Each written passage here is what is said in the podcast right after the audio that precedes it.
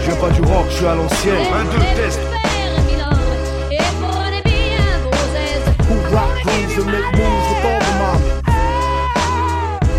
Black Rackham Studio. Straight from the island. Je t'assure, de quoi faire d'Hare Krishna un vrai petit loupard. 5 disques qui ont changé ta vie.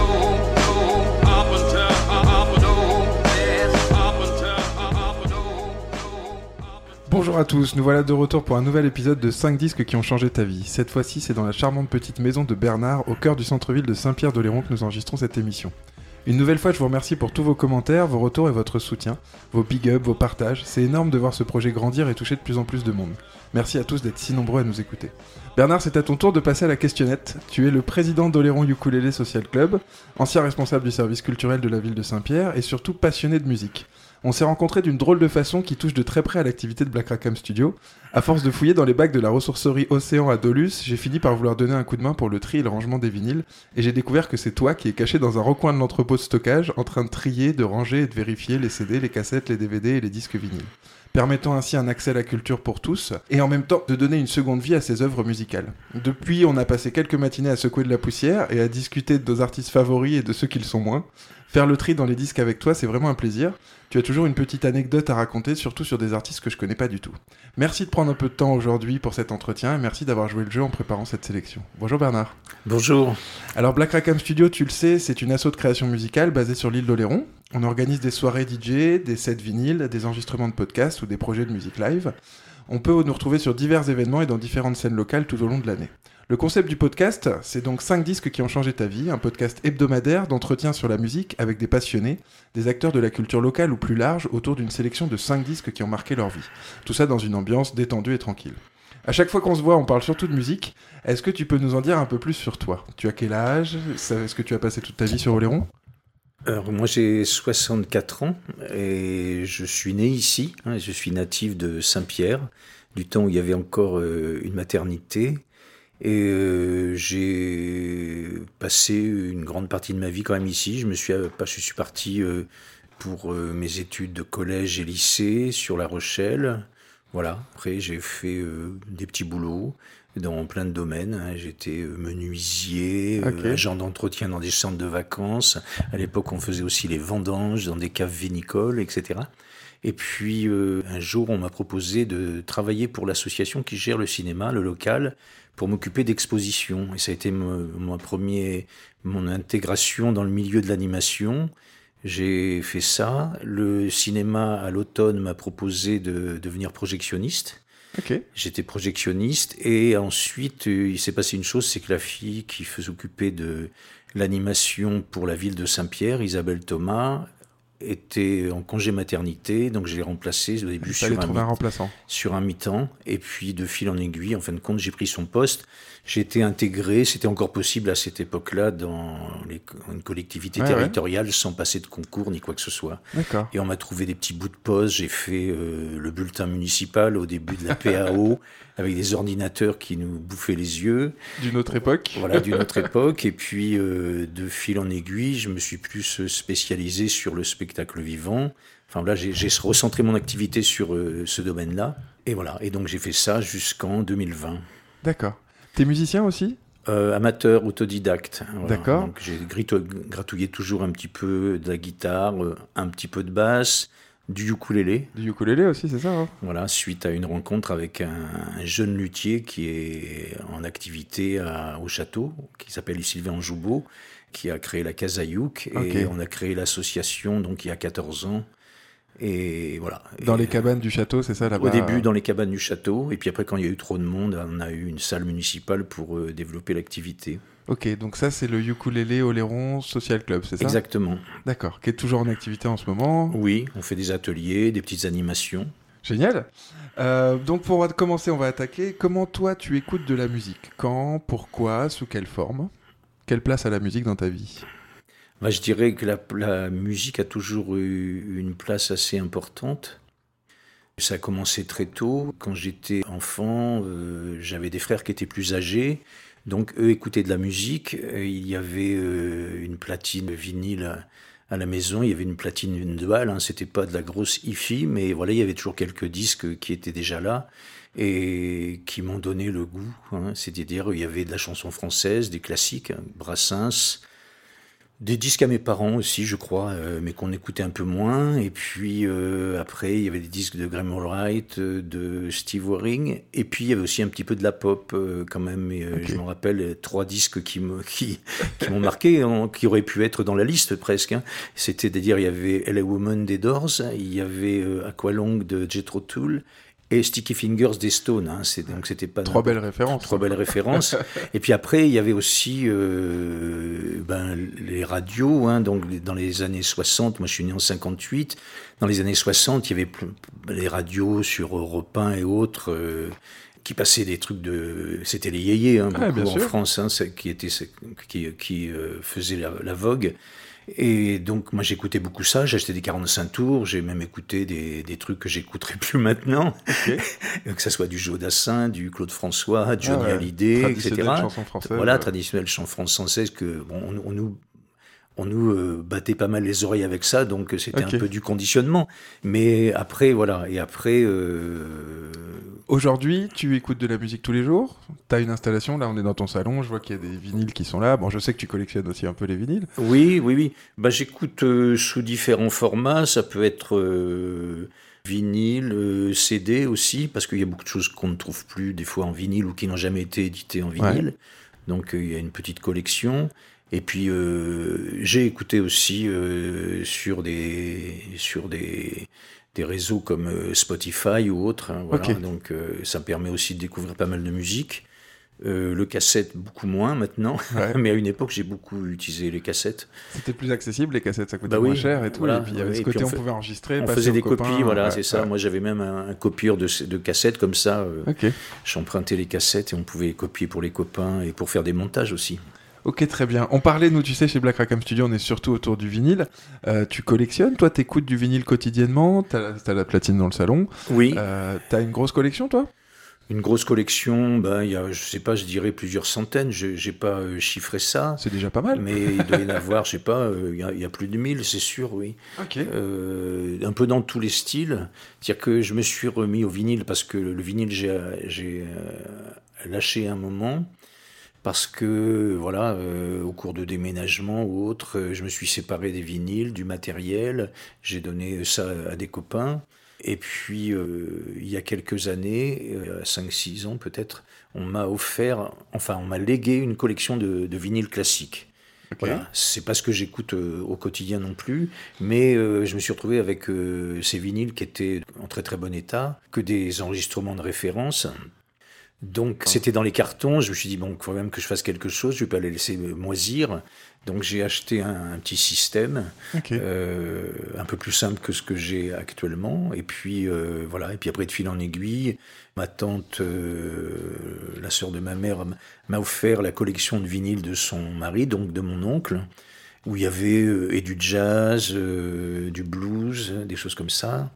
J'en ai donné à la ressourcerie et ne les retrouveront pas dans, les rayons. Je, je me suis proposé euh, comme bénévole et puis voilà. Et puis après, de fil en aiguille, euh, sur des brocantes, euh, des copains, j'en ai acheté, euh, voilà, sur des réseaux, sur le net. Puis après, c'est parti, on est contaminé. Et puis, Voilà, c'est ça. Et après, il y a le copain chasseur de vinyle qui parle du syndrome de la 33 tourette. Ah vois, oui, oui, oui, oui, oui, 33 j'appelle ça la vinylite aiguë, moi. La vinylite Mais- aiguë. Mais c'est bien. Et alors, moi, comme j'écoute pas mal de, de styles de musique différents, donc c'est bien. J'arrive toujours à trouver mon bonheur, quoi. Oui, c'est ça. Moi, j'ai l'impression, quand on a fouillé ensemble les bacs, justement, à la ressourcerie, que très large dans ta sélection.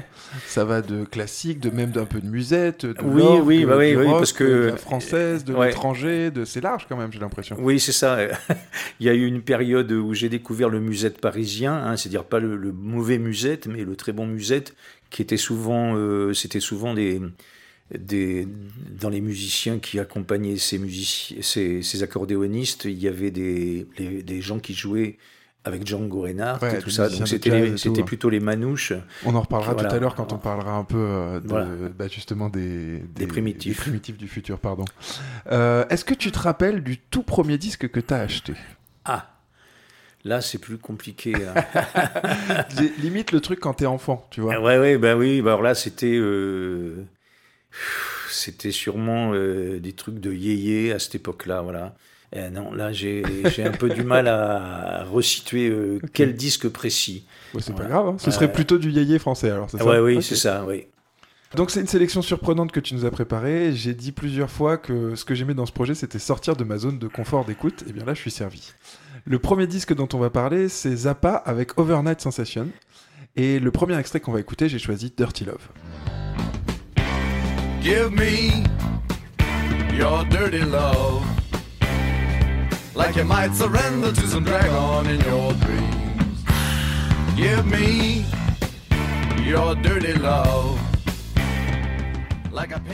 Donc Frank Zappa est né en 1940 à Baltimore et mort en 93 à Los Angeles en Californie. C'est un compositeur musicien, guitariste, cinéaste, producteur et satiriste américain. Dans un style que l'on pourrait qualifier de rock, jazz, musique contemporaine, voire musique concrète. Frank Zappa a aussi été réalisateur de films et de vidéos de musique, concepteur de pochettes d'albums qu'il a par ailleurs produit en totalité. Il a sorti de son vivant plus de 60 albums, qu'il a enregistrés d'abord avec les Mother of Invention, puis pour une bonne partie sous son propre nom.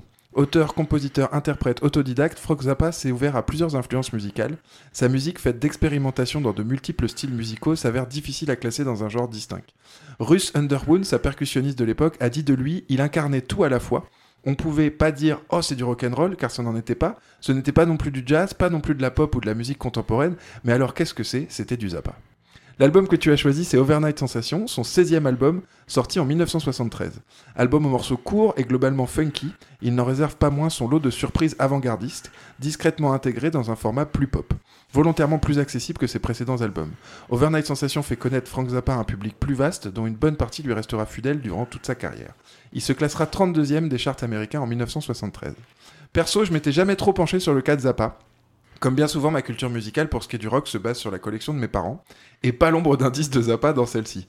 Les quelques fois où j'ai essayé d'écouter, j'ai trouvé ça complexe, pas très accessible, ou voire même un peu tordu. Je pense que je n'étais pas tombé sur les bons albums. J'ai toujours bien aimé l'esthétique psychédélique des pochettes ou des photos de Zappa. Grâce à toi, j'ai écouté cet album en entier et d'une nouvelle oreille. J'ai beaucoup aimé, on y retrouve un esprit rock californien des années 70 qui me plaît bien. La voix m'a beaucoup plu, entre Bob Dylan et Morrison parfois.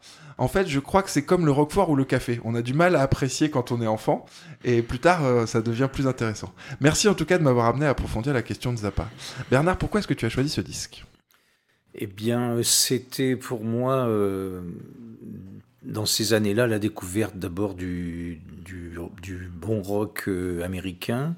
Et puis euh, Zappa, ça a été une découverte avec cet album, en fin de compte. hein. parce qu'avant, je n'écoutais pas trop Zappa. J'ai découvert après, je suis devenu euh, euh, euh, même. Euh, puisque après, j'ai même écouté des, choses qui sont, comme tu dis, un petit peu plus hermétiques des fois, parce que il a touché même à la musique contemporaine etc. C'est une musique souvent complexe.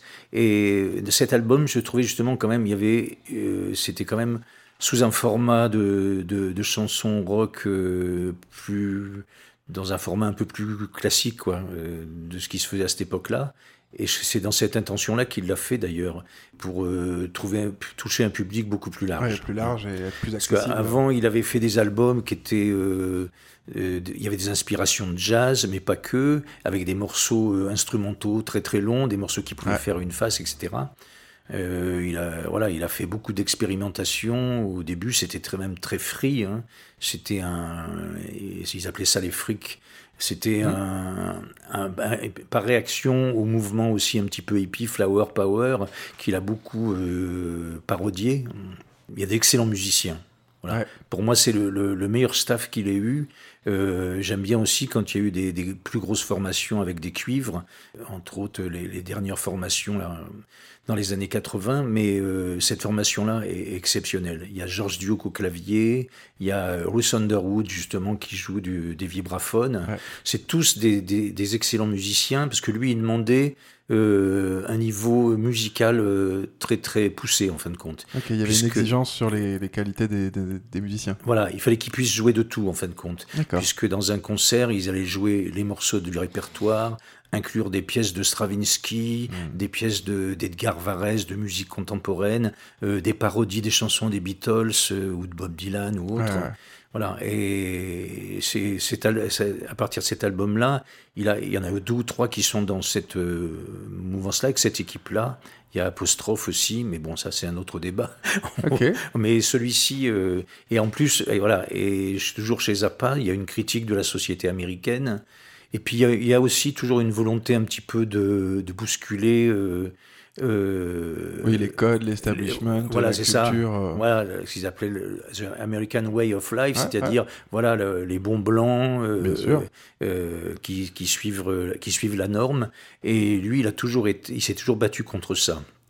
Et donc, il, il provoque, et les paroles, c'est souvent, dans cet album-là, ça parle de, de- de sexe, ça parle de, Ouais. de choses qui sont, euh, voilà, euh, un peu euh, tabous. quoi. Ouais, ouais. Donc ça t'a marqué toi parce que c'est ton entrée dans le monde de Zappa par cet album-là, c'est ça? Si oui, et puis, et, puis, puis même, il y a des références au rhythm and blues.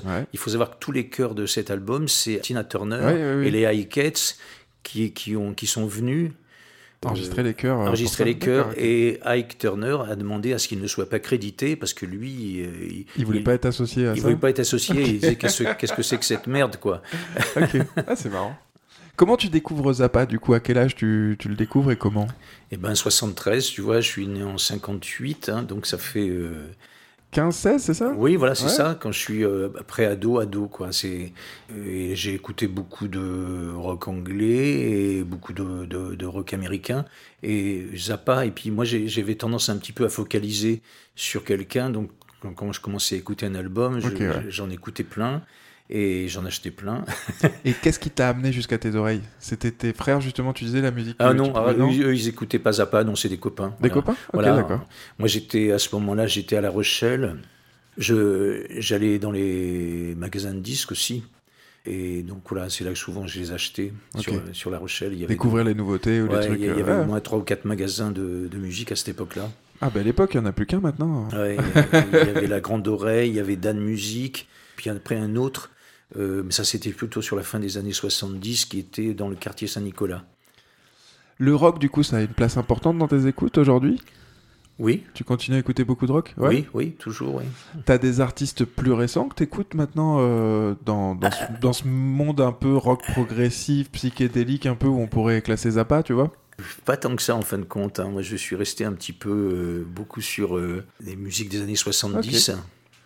Ah bah pas de souci, c'est intéressant aussi. Je pense qu'il y a vraiment de quoi creuser et qu'on Ouais, pourrait y passer toute une vie, c'est clair. Ouais. Bah, Il y, a des- il y a des groupes qui, qui tournaient déjà à cette époque-là, qui continuent. hein. J'écoute euh, beaucoup King Crimson, par exemple. Moi, je suis un, un fan, euh, surtout de tout ce qu'ils font actuellement, là, avec une formation avec trois batteurs. Euh, Il y a des albums qui sont, enfin des concerts qui sont exceptionnels parce qu'ils re- ils rejouent leur répertoire, les, les vieux répertoires des fois, qu'ils revisitent et voilà, entre autres. Très bien. Moi, je te propose qu'on écoute le deuxième extrait. Allez. J'ai choisi 50-50.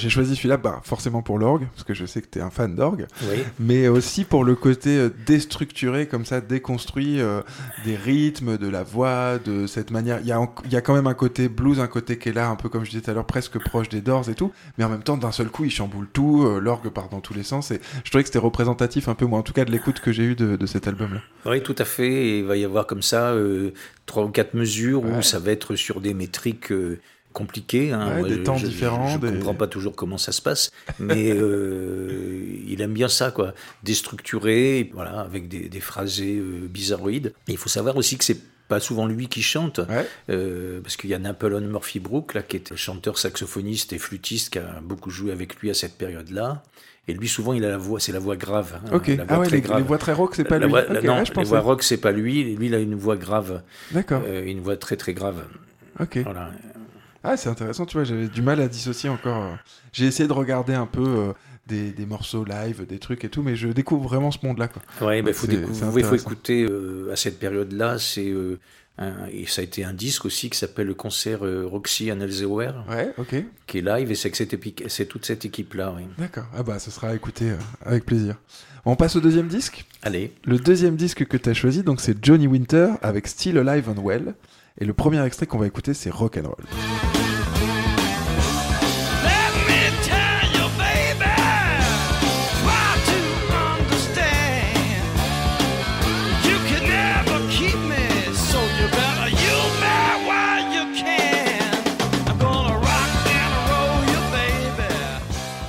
Donc Johnny Winter, ça me fait très plaisir de parler de lui, c'est un artiste que j'aime beaucoup et on n'en parle pas souvent. Euh, Johnny Winter, de son vrai nom John Dawson Winter, est né en 1944 au Texas et décédé en 2014 en Suisse. C'est un guitariste et chanteur de blues américain, il est le frère du chanteur saxophoniste et claviériste Edgar Winter. Il commence à pratiquer la musique très jeune avec son frère Edgar, albinos comme lui. Il enregistre School Day Blues sur un label de Houston dès l'âge de 15 ans avec leur groupe Johnny and the Jammers. À cette époque, il admire sur scène les grands noms du blues classique, Muddy Waters, B.B. King ou Bobby Blues Band. En 1968, Johnny crée un trio avec le bassiste Tony Shannon, qui jouera plus tard avec Stevie Ray Vaughan, et le batteur Uncle John Turner. Le groupe sort les albums The Progressive Blues Experiment et Johnny Winter en 1969, et participe à de nombreux festivals de rock, dont Woodstock en particulier. La musique de Johnny Winter plonge ses racines dans le blues, sa puissance et sa rapidité ainsi que sa voix rocailleuse l'amènent souvent dans des territoires hard, blues rock. Il a sorti 19 albums studio entre 1968 et 2014, il a reçu plusieurs Grammy Awards, et c'est en 1988 qu'il rentre au Blues Hall of Fame de Memphis. C'est en 1973, donc après avoir lutté contre des problèmes d'addiction, qu'il effectue son retour avec l'album que tu as choisi, Still Alive and Well. Son premier album studio depuis plus de 3 ans et de sérieux problèmes, donc comme je disais, de santé liés à l'abus de drogue, overdose d'héroïne, cure de désintoxication et compagnie. D'où le nom de l'album que l'on peut traduire par Toujours bien vivant. Rick Derringer et Randy Joe Hobbs, anciens complices de Johnny Winter, sont toujours présents. L'un produit et accompagne sur, quelques titres, l'autre joue de la basse. La plupart des titres sont soit des reprises, soit des titres composés par Johnny Winter. Perso, je connaissais surtout le live Johnny Winter on Live de 1976, que j'aime beaucoup, que mon papa avait, que j'ai racheté plus tard. C'est un artiste avec un son particulier qui me plaît beaucoup. Pas totalement blues des origines, pas vraiment hard rock, c'est un peu entre les deux, avec une voix très particulière. Un vrai personnage avec sa dégaine euh, euh, fin euh, sur scène, maigre, le torse nu avec un grand chapeau de cow-boy, la classe. J'ai beaucoup aimé cet album, notamment la reprise des Rolling Stones Let It Bleed. Bernard, pourquoi est-ce que tu as choisi ce disque? Eh bien, pareil, c'est un disque que j'ai acheté euh, quand il est sorti, je crois, et euh, j'aimais beaucoup la pochette où on voit euh, la tête de Johnny Winter euh, avec ses longs cheveux euh, Ouais, blancs. Qui fait un genre de mouvement comme ça. Voilà, là. c'est ça. Et, et le titre, euh, voilà aussi, qui dit ça par rapport à, à bien son, son- toute son histoire, parce que c'est euh, comme beaucoup euh, de gens qui étaient un peu soit dans le rock ou dans d'autres euh, domaines musicaux, il y a eu ces histoires d'addiction. Still alive and well, quoi. Moi, je, je- je dis toujours en vie et en bonne santé, c'est un peu Ah, ça aussi. exactement. Cet album, il y a une énergie ph- phénoménale dans son jeu, comme tu l'as dit, c'est on est dans le blues, mais on, va souvent dans le blues rock, voire c'est vraiment c'est un peu hard même. Ouais, ouais. Et euh, j'aime beaucoup les chorus. C'est il y a un jeu incisif. hein. Souvent, il joue slide aussi par moment. Voilà et voilà, j'ai- j'aime beaucoup ce personnage. Je connaissais d'autres albums, mais celui-ci particulièrement me touche. Et il y a même des, des morceaux. Il y a une balade là qui s'appelle, euh, qui, est, qui est très très belle, Ain't Nothing to Me, que, Ouais. que j'adore. Et bien sûr, comme souvent, il y a des reprises des Stones. hein, dans, parce que c'est un, fan- un fan des Stones. Euh, c'est d'ailleurs il y a un morceau qui a été écrit spécialement pour Ouais, lui c'est ce que j'ai vu un par, peu en, euh, fouillant. par euh, Jagger Richard. Et voilà, donc euh, c'est une grande figure euh, des guitares héros, hein, parce que de- les années 70, euh, quand même, il y avait beaucoup de, de guitares héros. On parle de Hendrix, mais il y avait aussi Jimmy Page et, des tas d'autres. Jeff Beck, moi, c'est- Jeff Beck, c'est quelqu'un qui est cher à mon cœur. Ouais. J'adore, par exemple. J'aime beaucoup cette énergie-là qui est un peu brute en même temps, quoi. Voilà, ça me, ça me touche beaucoup. Très bien, ouais, c'est vrai que moi j'ai été très intéressé aussi par les morceaux lents, parce que quand on pense à Johnny Winter, on pense au blues à fond avec le slide et tout ça. Mais les deux morceaux lents qui sont sur l'album sont très surprenants aussi. Ouais. Il y en a un qui fait très country, et puis le deuxième, là, comme tu dis, qui est, qui est presque une balade. euh, J'ai trouvé que c'était très intéressant aussi de voir ça. Donc tu nous as dit comment tu découvres Johnny Winter encore une fois, c'est des amis qui te font écouter ça, c'est le Oui. disquaire, c'est... Oui, je pense que c'est euh, avec les copains, comme on se retrouvait euh, le week-end. Moi, quand je revenais du, du lycée, ouais, ou du collège ou du lycée, on, on se retrouvait et puis on écoutait des, des trucs qu'on avait soit achetés ou Chacun les découverts. Voilà, c'est ça, voilà. On avait nos galettes et puis on passait euh, Ça beaucoup de temps ensemble. C'était artistes le ça. week-end, quoi. Là. Ok, donc c'est des bons souvenirs tout ça. Ouais. Ah, c'est marrant. Euh, quelle place a le blues pour toi aujourd'hui dans tes écoutes? Ah, j'écoute beaucoup de blues. J'en Ouais. ai pas mal. euh, alors vraiment, les... moi je suis un grand fan de Taj Mahal, par exemple, mais tout le Chicago blues, mais aussi le blues rural, je veux dire le, le blues, euh, le country blues aussi, euh, Révérend Gary Davis, euh, mais après Johnny Hooker, Muddy Waters, tous ces gens-là, j'écoute ça très très régulièrement en fin de compte. hein, voilà. J'ai l'impression que c'était presque une ligne conductrice le blues dans ce qu'on a dans, ce- dans ta sélection. J'ai senti qu'il y avait toujours un petit truc comme ça qui traînait un peu derrière. euh, chez les primitifs, il y a du blues. euh, là, Oui, du blues. c'est vrai, Chez. Leonard Cohen ou chez Bachung, je, je sens aussi une espèce. Ah, chez- de- oui, c'est vrai que chez, d'esthétique, euh, chez, chez Il y a un petit Bachung- truc, tu vois. oui, ben oui c'est un fil conducteur c'est peut-être. en tout cas, on, on retrouve ça dans pas mal de choses que j'écoute peut-être, oui. Tu joues de la guitare, toi, tu nous as dit, tu t'es essayé au blues un peu? Un petit peu, oui. Ouais. un petit peu. Voilà, c'est voilà. quelque chose que t'aimes bien jouer? Oh, oui, oui, j'aime bien, oui. oui.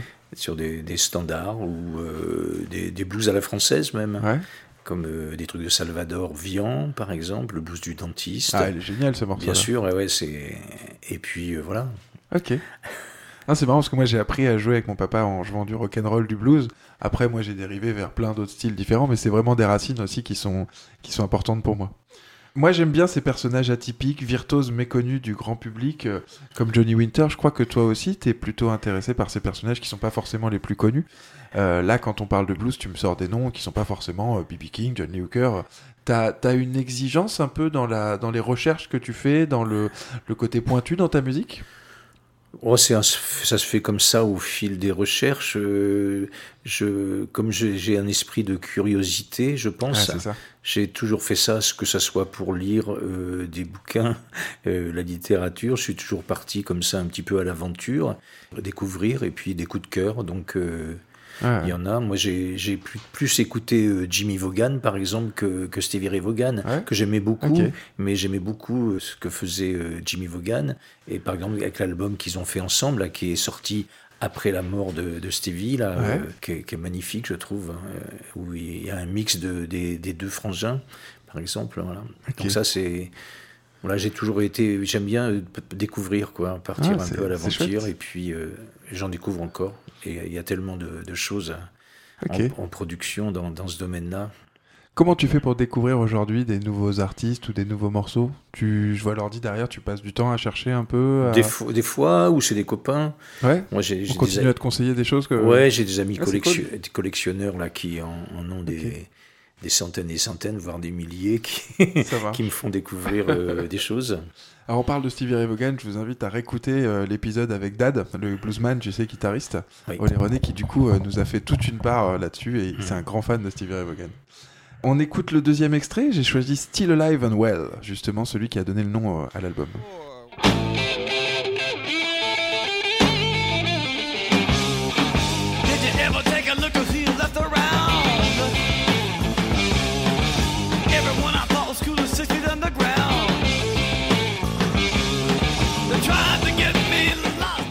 Qu'est-ce que t'en penses de ce morceau-là? C'est un morceau que t'aimes bien aussi? J'adore. oui, Ouais. oui, J'aime bien ce côté-là. C'est une formule en trio. Hein. Ouais. Euh, c'est ça qui est, qui est bien. Il y a juste euh, le chant rythmique, euh, basse, batterie.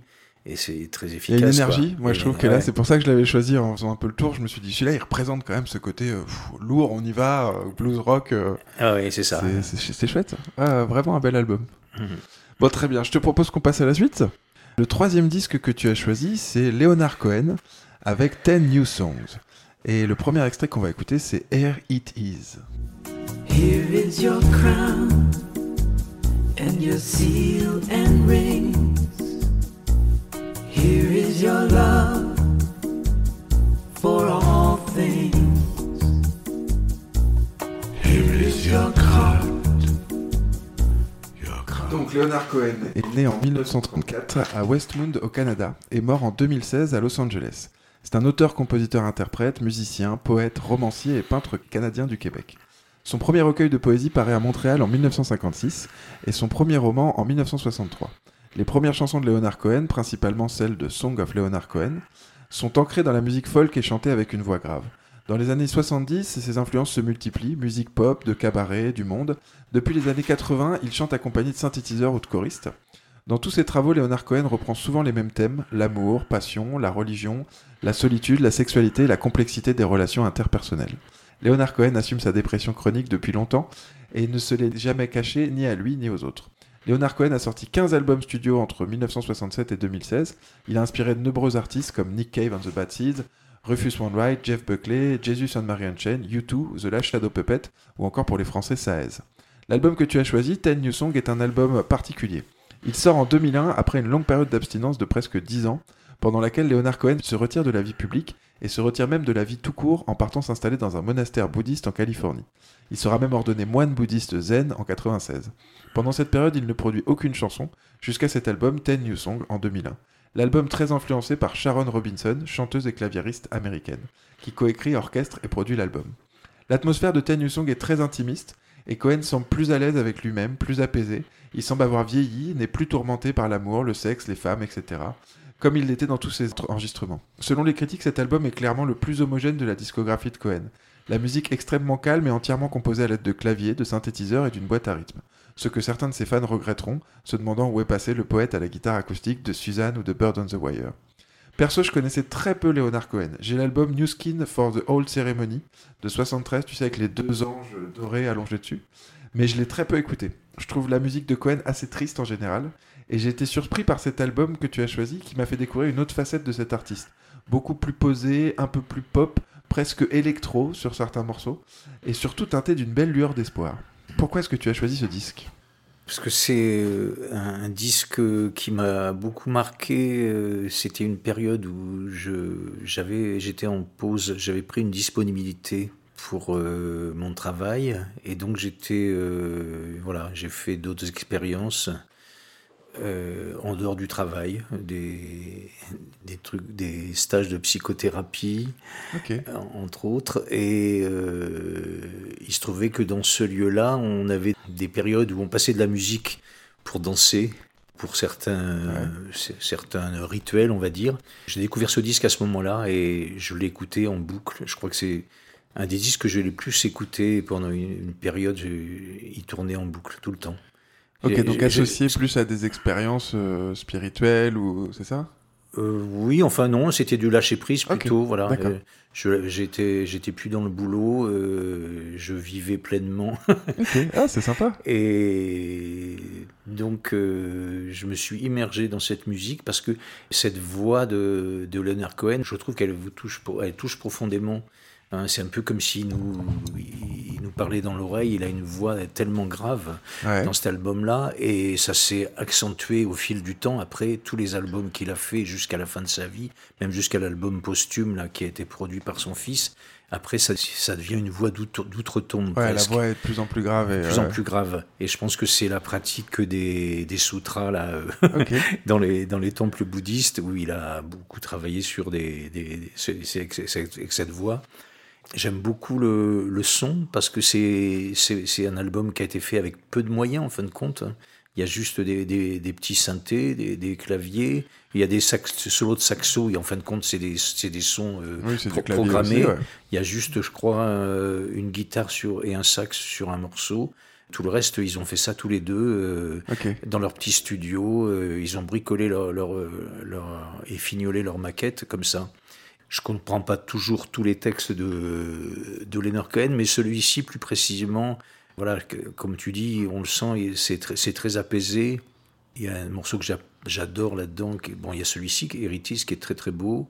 Il y a The Sounds, Thousand Kisses Deep, là, euh, des milliers ou des de baisers profonds. Et puis euh, un autre qui, qui s'appelle Boogie Street, qui est très très beau, entre autres.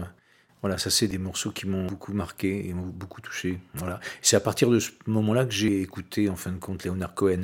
Parce que comme beaucoup de gens, j'avais entendu euh, les Suzanne, euh, des choses comme ça. Ouais. J'aimais bien l'album The Future parce que justement il sortait du lot aussi. Il Assez était, connu il aussi, est- ouais, il était plus- plusieurs fois. plus- plus rock dans ses, dans ses arrangements. Justement, ça a bousculé un petit peu les fans parce que, ben voilà, s'il sortait de la de l'image du, du chanteur de protest, song avec sa Ouais, guitare, bien sûr, il etc. s'attendait pas forcément à ça. Je trouve qu'il s'est bien renouvelé, quoi. Il, est- il est sorti un petit peu de, de, de ce, de ce style-là, quoi. Ok. Ah donc c'est sympa que c'est intéressant que ça t'ait touché, euh, ça t'ait touché comme ça. T'as suivi du coup toi la, la carrière de Leonard Cohen euh, jusqu'au bout, tu disais, c'est ça? Oui, T'as écouté tout après euh, oui, l'album qui suit après est très bien aussi, un peu dans la même veine, mais celui-ci est beaucoup plus, euh, voilà, on le sent vraiment comme c'est comme un espèce d'album concept. Il y a, il y a un son euh, général sur l'album, il y a un, un ton, les, les arrangements, tout ça. Euh, après, j'ai écouté d'autres, et puis surtout les, les tournées qu'il a fait après, euh, sur la- vers la fin de sa vie. Le live in London, là, qui est fabuleux, je l'ai même en, en DVD, avec des très très beaux arrangements. Voilà. Et on retrouve Sharon Robinson dans les chœurs souvent.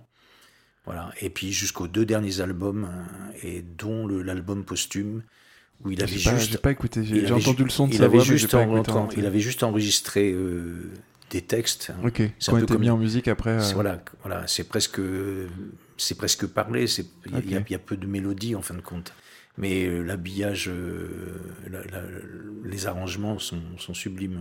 Ah mais c'est à écouter aussi. J'ai l'impression que l'émotion dans la musique c'est une chose importante pour toi, on en reparlera tout à l'heure avec Bachung. Euh, c'est essentiel? Oui, mais pas que dans la musique. Ok. Je crois dans la vie, quoi. C'est tout, tout ce qu'on peut euh, ressentir. C'est bien que voilà qu'on sente qu'il y a un peu de de cœur dans, dans cette histoire-là, quoi. Ok, c'est c'est- c'est touchant. On va avancer parce que tu m'as dit que tu avais quand même des petites contraintes horaires. Le deuxième extrait que je te propose, je l'ai choisi vraiment par hasard, je connaissais pas cet album, mais ça m'a touché, c'est Alexandra Living. Oui. Do not say the moment was imagined.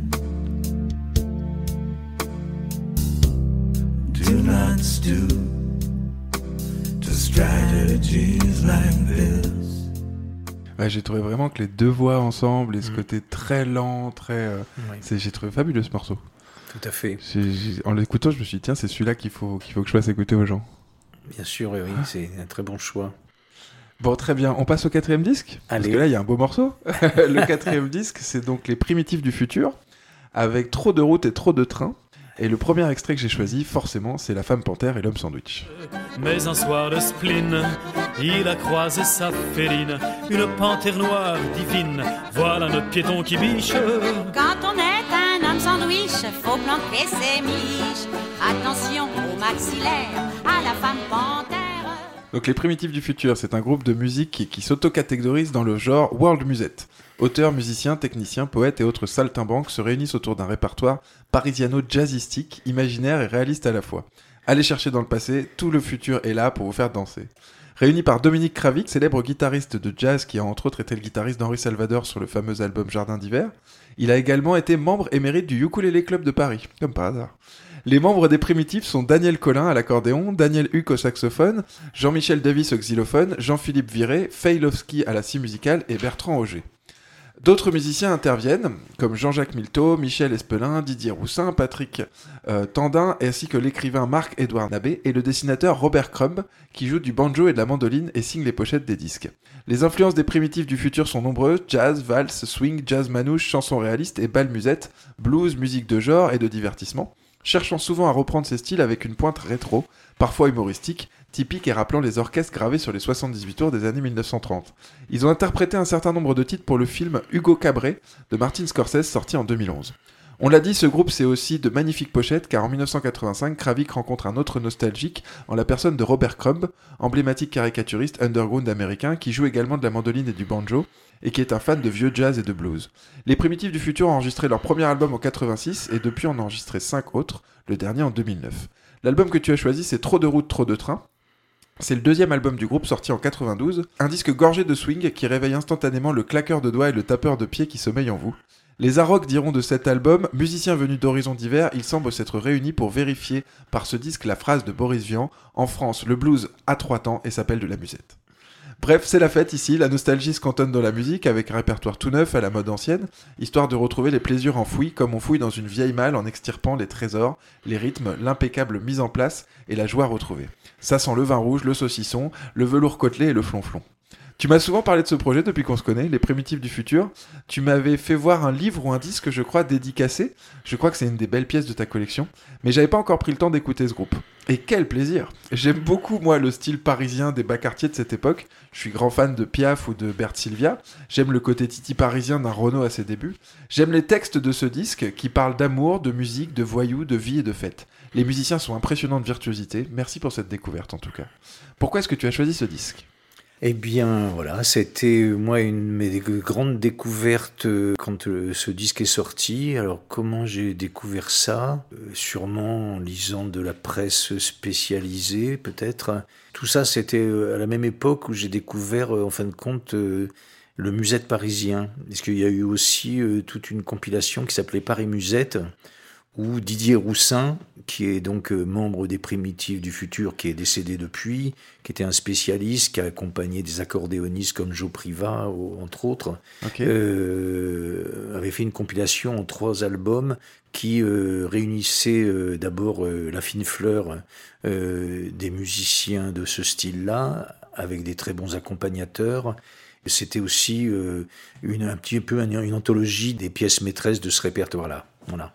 On connaît euh, l'indifférence sûrement de Tony Murena, Ouais. hein, voilà, etc. Et puis euh, il y a André Mainviel qui a repris ce morceau-là. Voilà, c'était un peu dans cette mouvance-là. C'est comme ça que tu les découvres. Oui, parce que c'était à cette époque-là que tout- toutes ces choses-là sont sorties.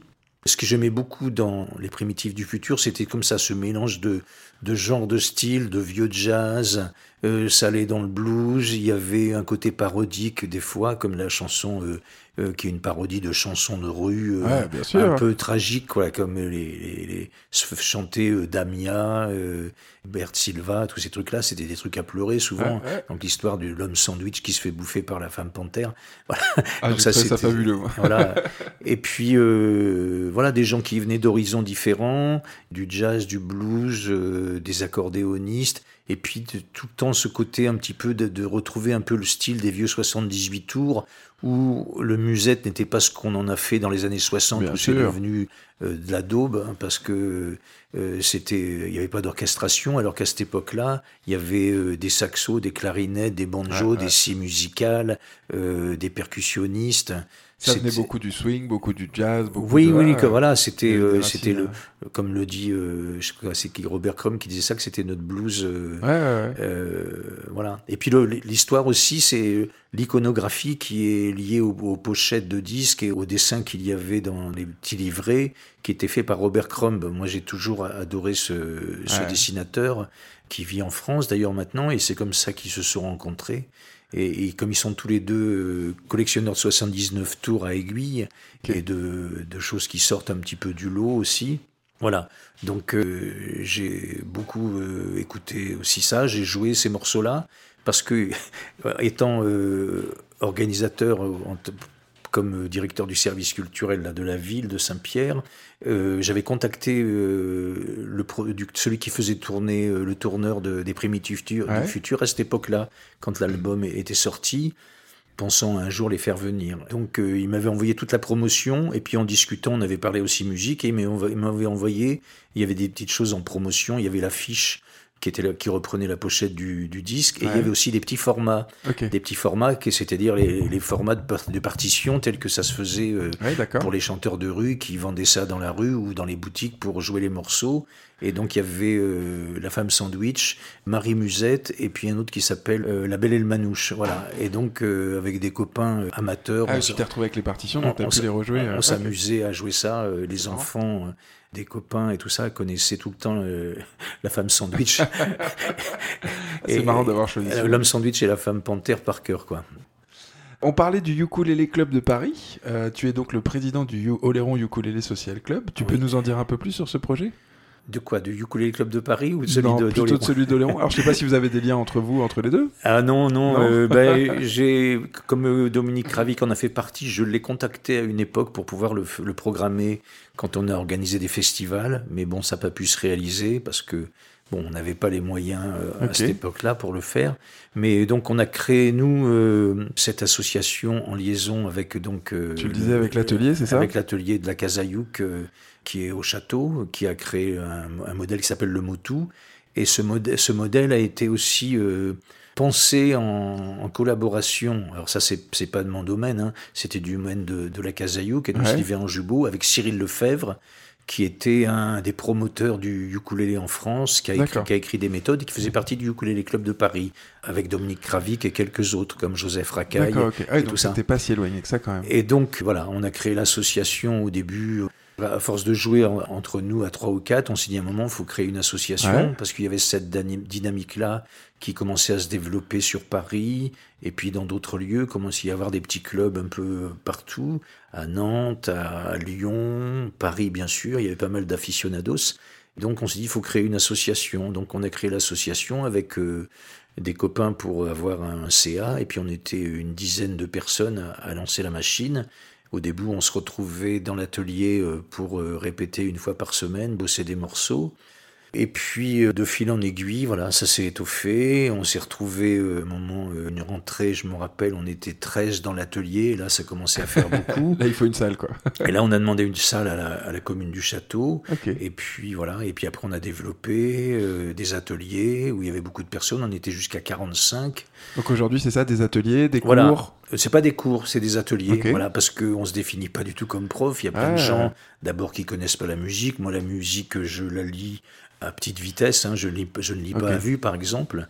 Mais bon, voilà, on transmet, euh, ceux qui savent un peu plus transmettent aux autres, quoi. Et puis, on, bosse sur des arrangements de choses assez simples. Et après, bon, avec ceux qui sont un petit peu plus euh, avancés, on va, s'ab- on va bosser des arrangements de morceaux un peu plus euh, étoffés, quoi. Du coup, vous vous produisez? Il y a des concerts, des Alors il y a des animations, des trucs? Voilà, et il y a une petite formation qui a émergé et puis qui s'est confortée pendant le Covid, hein, voilà, qui n'a pas eu que des bonnes répercussions non plus sur la vie de l'association parce que le lien social a, a été un petit peu perdu. Ça, c'est beaucoup Mais, euh, donc là, on, est, on reconstruit un petit peu ça, mais il y a une f- petite formation qui s'est produite là récemment.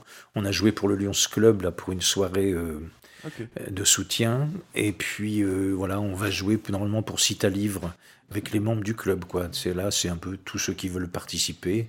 Voilà. Donc c'est Très sans bien. prétention, mais voilà. Ah, c'est chouette, c'est un beau projet. Bah, je te propose qu'on écoute le deuxième extrait. Le deuxième extrait que j'ai choisi, c'est pour le côté un peu blues, c'est Dr Bottleneck. Tu vas pas terminer le set. T'es vraiment dingo. Ton doigt coincé dans le goulot. Faut pas torturer. Ta gratte à la faire chialer. Oh, Dr. Bottleneck. Ton side me monte à la tête. Moi j'adore le bottleneck et j'ai trouvé que associer ça à une espèce de guitare un peu jazz comme ça, je trouve ce morceau fabuleux. Oui, là c'est un peu, ça fait Ça penser un petit c'est un peu New, New Orleans même. Ouais, ouais, c'est- ouais. c'est- c'est- enfin, musique de la Nouvelle-Orléans, hein. c'est-à-dire dans le côté chaloupé un peu, hein, parce que dans le- la musique Nouvelle-Orléans, il y a le côté jazz, jazz pur, mais il y a aussi le côté euh, créole. Ouais, Et là, on le retrouve, hein, c'est- c'est c'est dans cet esprit-là, je crois. Ça fait passer à, penser à plein d'autres morceaux de, de ce style-là. Et après, il y a des paroles même là-dessus qui sont chantées par euh, Daniel Huck. Oui, oui, il Euh, parle justement du mec avec le goulot de bouteille à Voilà, c'est ça, ouais. c'est classe. hein. Ah ouais, c'est génial, avec des, Ouais, des- il y a ouais. du scat et tout ça, j'adore ce morceau-là. Il a été repris même par d'autres morceaux, on devrait le travailler nous au sein du, Ah, du club, ce morceau-là. Il faut trouver quelqu'un qui fasse du slide euh, sur le ukulélé. On retrouve un côté, ouais, quand ils disent world musette, je trouve que c'est ça qui est, ça, ça qualifie bien le, le truc comme ça de tout mélanger un peu, tu vois. Oui, c'est ça. Il y, a, il y a plein d'influences. hein. Euh, Dominique Kravik, il a joué avec Jean-Jacques Milteau. Il s'est intéressé aussi à la musique Zydeco. Ah, Euh, voilà, chouette. à la musique brésilienne. Euh, Il a écrit des livrets pour des collections euh, de, de fado, de samba, de choro. Donc voilà, c'est quelqu'un qui a, Ouais, c'est vaste, quoi. qui a une grande ouverture euh, voilà, musicale. Et puis c'est vrai, euh, cet album avec euh, Salvador, Chambre avec vue, cette guitare qui balance, c'est lui, quoi. Donc elle est fabuleuse cette guitare. J'ai eu le plaisir de le rencontrer, on, on est en contact. J'ai même euh, joué comme ça avec lui pour un apéro. Voilà, cool. C'était très sympa. Et puis j'avais programmé le groupe Les Primitifs du Futur le 31 janvier 2021. D'accord. Mais voilà, Ah ça n'a et- ça n'a pas eu lieu. C'est dommage. Mais Ah, voilà, c'était un de mes grands regrets. Il tourne toujours en ce moment? J'ai pas réussi à Oh, à non, savoir parce il tourne- le dernier tourne- album est vieux et daté un peu. Il tourne pas beaucoup en fin de compte. Alors il, il tourne beaucoup en petite formule. Ils vont jouer au Japon aussi, dans une formule où ils sont 5 ou 6. Ok. la grosse formule où ils sont 7, 8, 9, 10, euh, c'est assez rare. Ils le font de temps en temps. Moi, j'ai eu, l'occasion de les voir à Paris dans une petite salle. Ils étaient 16, dont Ah. 10 en moyenne sur scène. Il y avait Ok. aussi bien une, une joueuse de koto japonaise. Il y avait Euh. aussi un joueur de oud qui jouait sur un morceau qui s'appelle euh, C'est la goutte d'or qui fait déborder Oui, la vu. valse. Je crois qu'il est sur celui-là d'ailleurs aussi. Euh, non, c'est pas sur celui-ci, c'est sur un autre qui s'appelle World Musette, justement, je crois. Je l'ai entendu aussi, ouais. Ouais, et donc, euh, c'était fabuleux. Très bien. Bon, on passe au cinquième et dernier disque. Un gros morceau aussi, Tournée des grands espaces d'Alain Bachung. Le premier extrait que j'ai choisi, c'est La nuit je mens. La nuit, je mens, je prends des trains à travers la plaine. Je m'en les mains. J'ai dans les bottes des montagnes de questions. Alors c'est un classique, mais moi je l'aime bien, et puis je pense aux gens qui connaissent pas Bachung, qui nous écoutent aussi, tu sais peut-être les plus jeunes et tout. Donc Alain Bachung est né en 47 dans le 14e arrondissement de Paris, et il est mort en 2009. Il est auteur, compositeur, interprète et acteur français. Après un début de carrière difficile, il rencontre le succès dans les années 80 avec des morceaux tels que Gabi Gabi ou Vertige de l'amour, devenant une référence de la scène française. À partir de son huitième album, Oser Joséphine en 91, il produit davantage euh, de titres connaissant un succès commercial moindre, ce qui ne l'empêchera pas d'être salué par la critique et par son public. Il a sorti 12 albums studio et deux posthumes ont vu le jour. Il est à égalité avec Mathieu Chédid, le chanteur le plus primé aux victoires de la musique, avec 13 victoires obtenues tout au long de sa carrière. Un article du Monde a dit de Bachung, Bachung a assimilé toutes les influences qui l'ont façonné pour définir un style unique, un symphonisme punk héritier de Léo Ferré. L'œuvre est de plus en plus noire et exigeante au risque d'y perdre la raison. Le disque que tu as choisi, c'est le live Tournée des Grands Espaces, sorti en 2004. C'est le quatrième album live de Bachung qui sort après Fantaisie Militaire et avant Bleu Pétrole, deux grands disques de l'artiste. J'ai pu lire sur ce disque, on retrouve Bachung comme on l'aime, pudique, sous ses lunettes noires, détournant sous sa langue des mots qui dans sa bouche résonnent comme des rêves inexplicables. Ses chansons emportent, le personnage lui reste un cas à part, impalpable, hors ligne, comme les paroles qu'il chante. Je connaissais très peu Bachung, moi. Euh, je connaissais Tube, forcément, que j'ai pu glaner à droite à gauche en 45 tours et que je passe parfois dans des soirées ou dans des blind tests sur des thèmes un peu rétro. Le personnage m'a toujours intéressé. Euh, je suis pas forcément sensible à toute sa poésie euh, imagée, délirante, mais il me fait un peu penser à Gainsbourg ou à Tiefen. J'ai écouté ce live avec beaucoup de plaisir et beaucoup d'intérêt, bien que je trouve parfois quand même ça un peu triste et un peu noir.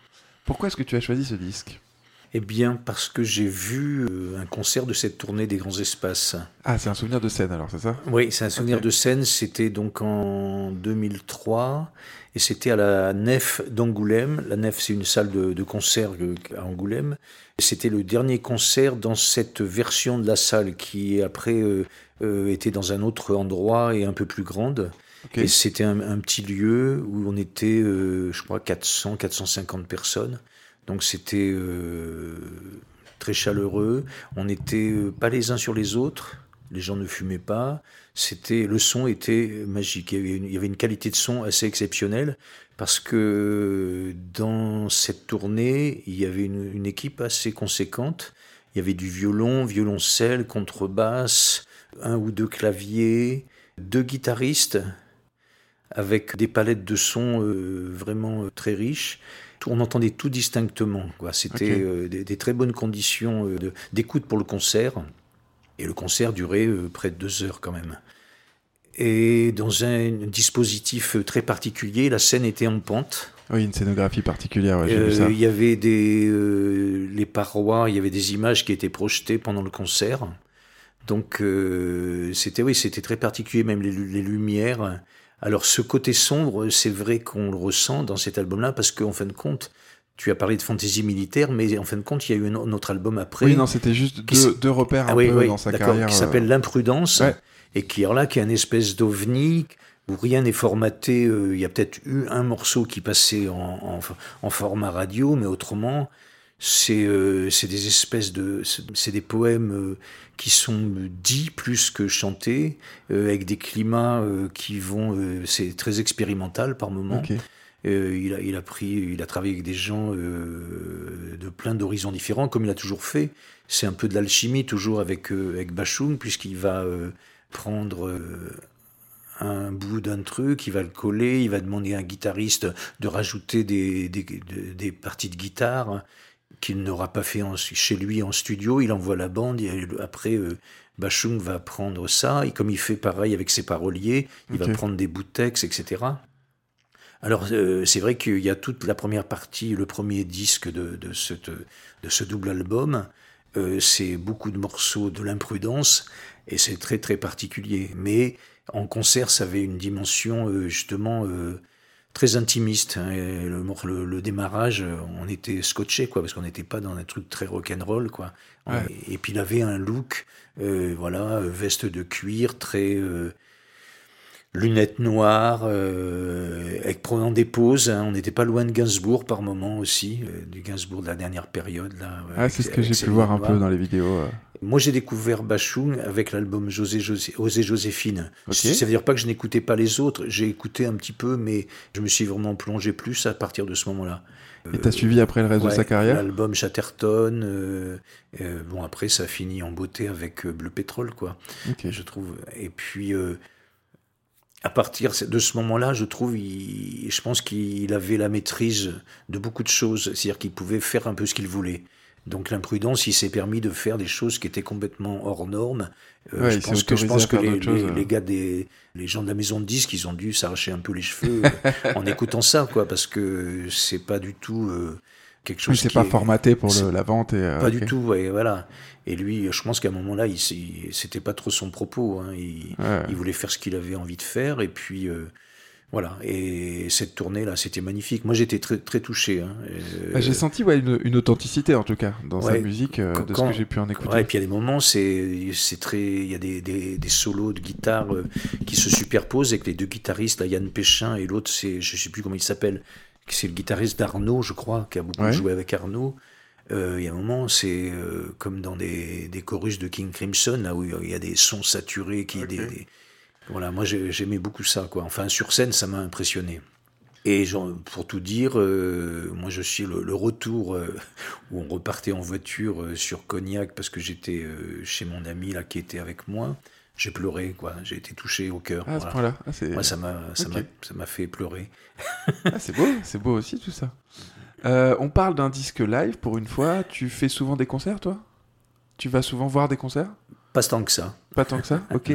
C'est, tu t'as fait jouer du coup pas mal d'artistes par, euh, par ton rôle, euh, par ton poste d'avant à la culture? Oui. Est-ce que tu as des, quelques souvenirs ou quelques anecdotes particulières avec des artistes que tu pourrais partager? Ah oui. euh, Des choses qui t'ont marqué peut-être, tu vois? Oui, j'ai euh, des con- concerts avec Graham Allwright. Bon, ça, on n'est pas du tout dans le même registre. Ok. Mais il est venu faire un concert de soutien pour l'association Andy Blues parce que j'étais euh, j'étais euh, à la fois vice-président euh, de cette association-là et directeur artistique de ce festival autour du handicap et de la musique.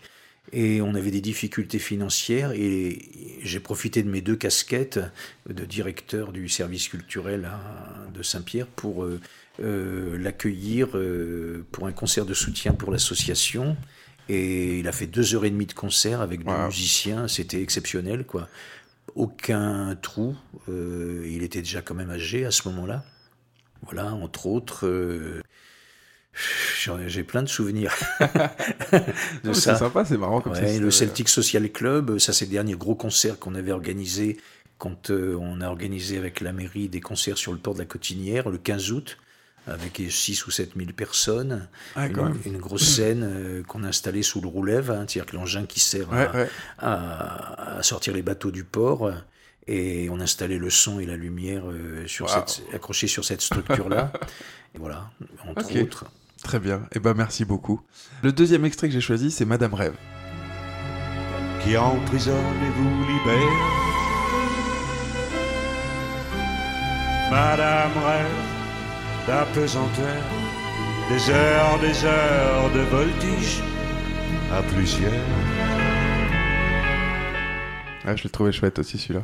Je trouvais Ah ouais. presque une, une influence, en tout cas je pense que c'est plutôt Bachung qui a influencé, mais Noir Désir. Tu sais, le côté de la fin de Noir Désir, là, quand il a un, Ouais. une musique calme qui est derrière et lui qui Mhm. déclame des trucs comme ça. Tout à fait, oui. D'ailleurs, ils ont collaboré. hein. Ouais, c'est ça, Il y ça m'étonne pas. morceaux Je savais pas, où- tu vois. ouais, où ils ont, euh, ils ont joué ensemble. Je les vois bien. euh, Il y a eu des reprises, enfin, où ils euh, il a fait euh, un, un de ses morceaux volontaires avec, euh, Ok. euh, avec de Noir Désir. Très bien.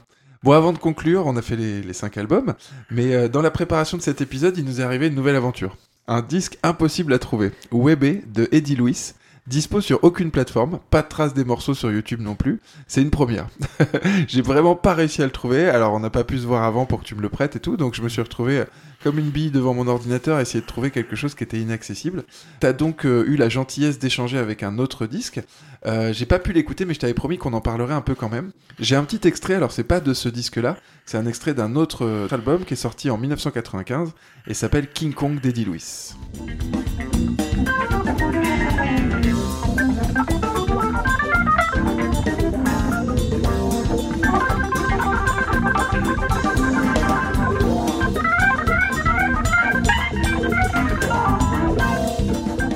Donc Eddie Louis, d'ascendance martiniquaise, né à Paris en 1941 dans une famille de musiciens.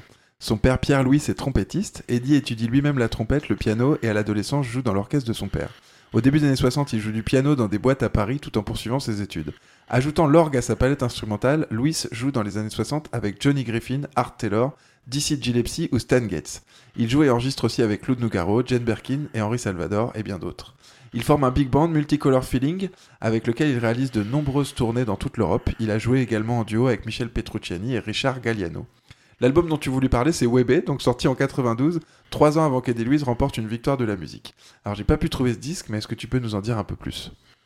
Oui, euh, c'est un, album, euh, c'est-à-dire qu'à un moment, euh, Eddie Louis a beaucoup joué de jazz, hein. il a joué dans pas mal de, formations, souvent en trio, hein, dans les clubs, etc.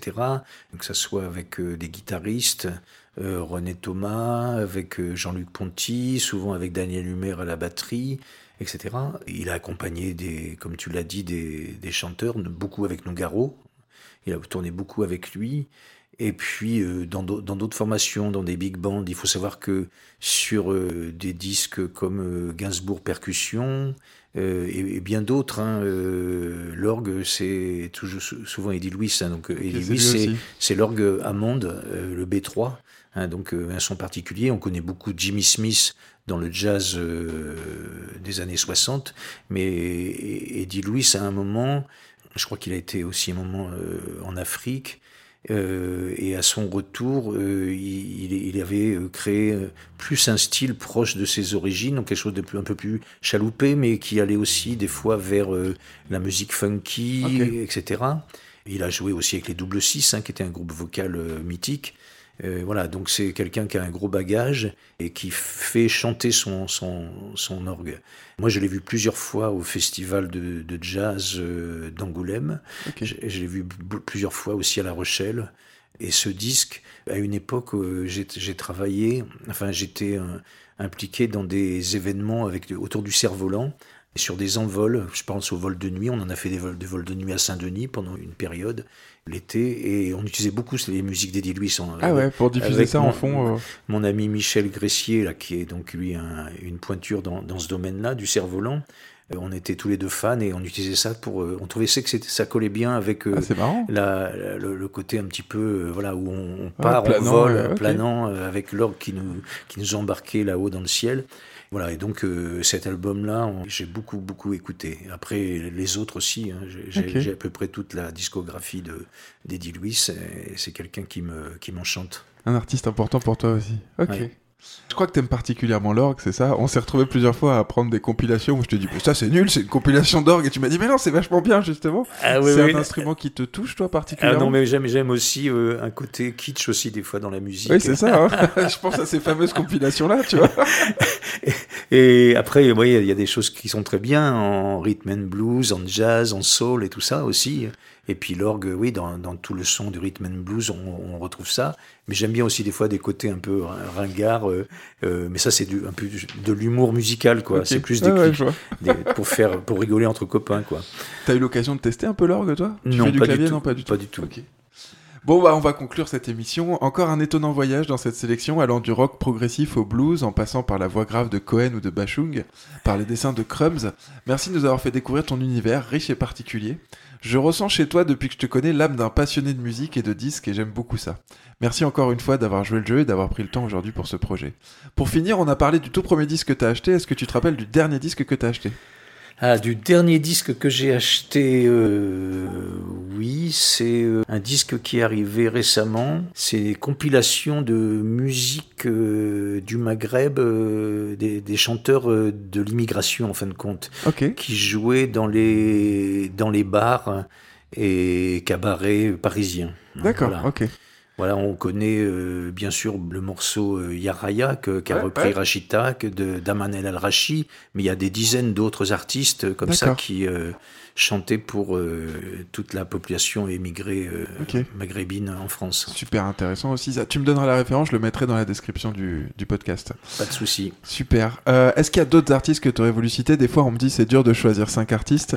Je sais qu'on avait parlé ensemble de Stevie Wonder, de.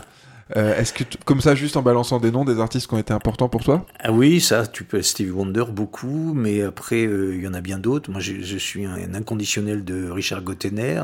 Ok. euh, d'un groupe que, anglais qui s'appelle Gentle Giant, qui était un peu du rock progressif, à la même époque où il y avait Crimson et tout ça. Voilà, et, Jeff Beck, moi c'est quelqu'un qui, me- Ouais. qui me touche beaucoup. Mais bon, il y en a des, tas- des, tas- des tas d'autres. hein, voilà. Non, mais c'est intéressant, c'est sympa. Euh, Est-ce que toi, tu as des projets en ce moment, des activités dont tu voudrais qu'on parle? Le Léron Ukulele Club, comment on peut retrouver ça? Eh Sur bien- euh, les réseaux, sur Facebook, sur euh, Insta? Oui, il y a un Facebook du, du club, on met de temps en temps des infos. Autrement, on doit jouer pour Cita Livre euh, bientôt, là, c'est-à-dire euh, la semaine prochaine, le week-end, on va faire une petite animation, le, normalement le samedi et le dimanche. Tout dépend un petit peu du nombre de participants. parce Donc que ça, c'est Cita Libre, c'est ça? Et ça se passe à, à la Citadelle à la citadelle, oui, c'est ça. S'il fait beau, on est peut-être un peu en extérieur et puis aussi un peu aussi en intérieur. Voilà. J'essaierai de trouver les références aussi. euh. Et donc, on peut vous retrouver sur les réseaux. Est-ce qu'on peut toujours passer à la cabane pour euh, avoir du lien avec tout ça? Alors à la cabane, c'est plus euh, l'association, c'est plus la, la boutique. D'accord. ben, après l'association, il y a euh, par le, le Facebook. Par oui, Facebook, ouais, c'est le plus simple. Ok, Et très puis bien. on peut transmettre, si tu veux, un mail de l'association. voilà. Ah bah ouais, on mettra ça aussi dans les références si les gens veulent vous contacter, c'est très très bien. Est-ce que tu as des artistes locaux ou des lieux que tu voudrais nous recommander pour finir Ah, des lieux, oui, il y en a plein. Il y a, euh, moi, je pense à tous les, les lieux là qui vont commencer à bouger et qui, qui commencent déjà. euh, il y a les Ferrières, il y a euh, au château petite guinguette qui est près du, du camping. Le Zorba? Le Zorba, voilà. Très bien. Ça, entre autres, euh, la guinguette du Pré des Prévalets. Ouais. Voilà. Et puis, euh, après, je pense au théâtre d'Ardoise, mais après, ça, c'est plus pour la programmation estivale. Ok. Voilà. Ah bah c'est bien, on remettra aussi les références, c'est bien à chaque fois de parler des lieux qu'on aime bien comme ça. Euh, et ben merci beaucoup en tout cas. Euh, vous pouvez bien sûr nous retrouver et nous suivre sur les réseaux, donc Facebook, Instagram, SoundCloud, YouTube et même TikTok, en cherchant Black Rackham Studio ou 5 disques qui ont changé ta vie. Le podcast est disponible sur toutes les plateformes d'écoute, Spotify, Deezer, Apple Podcast. N'hésitez pas à en parler autour de vous, à partager, à mettre des étoiles et des commentaires, ça nous aidera à faire connaître le podcast. Merci à tous de nous avoir écoutés. Au revoir Bernard, merci encore pour ton accueil, merci pour ta gentillesse. Au revoir à toutes et à tous, et à la semaine prochaine. C'était 5 disques qui ont changé ta vie, un podcast oléroné produit par Black Rackham Studio. Merci Bernard. Merci Antoine. Au revoir. Je viens pas du rock, je suis à l'ancienne. Un, deux, test.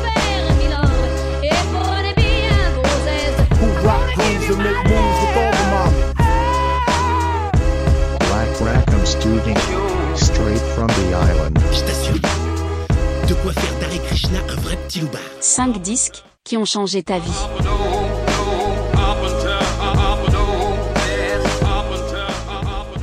J'aime bien aussi des fois des côtés un peu ringards, euh, euh, mais ça c'est du- un peu de l'humour musical quoi. C'est plus des, ouais, des- pour faire pour rigoler entre copains quoi. Mais euh, au cas où, c'est bien de le savoir.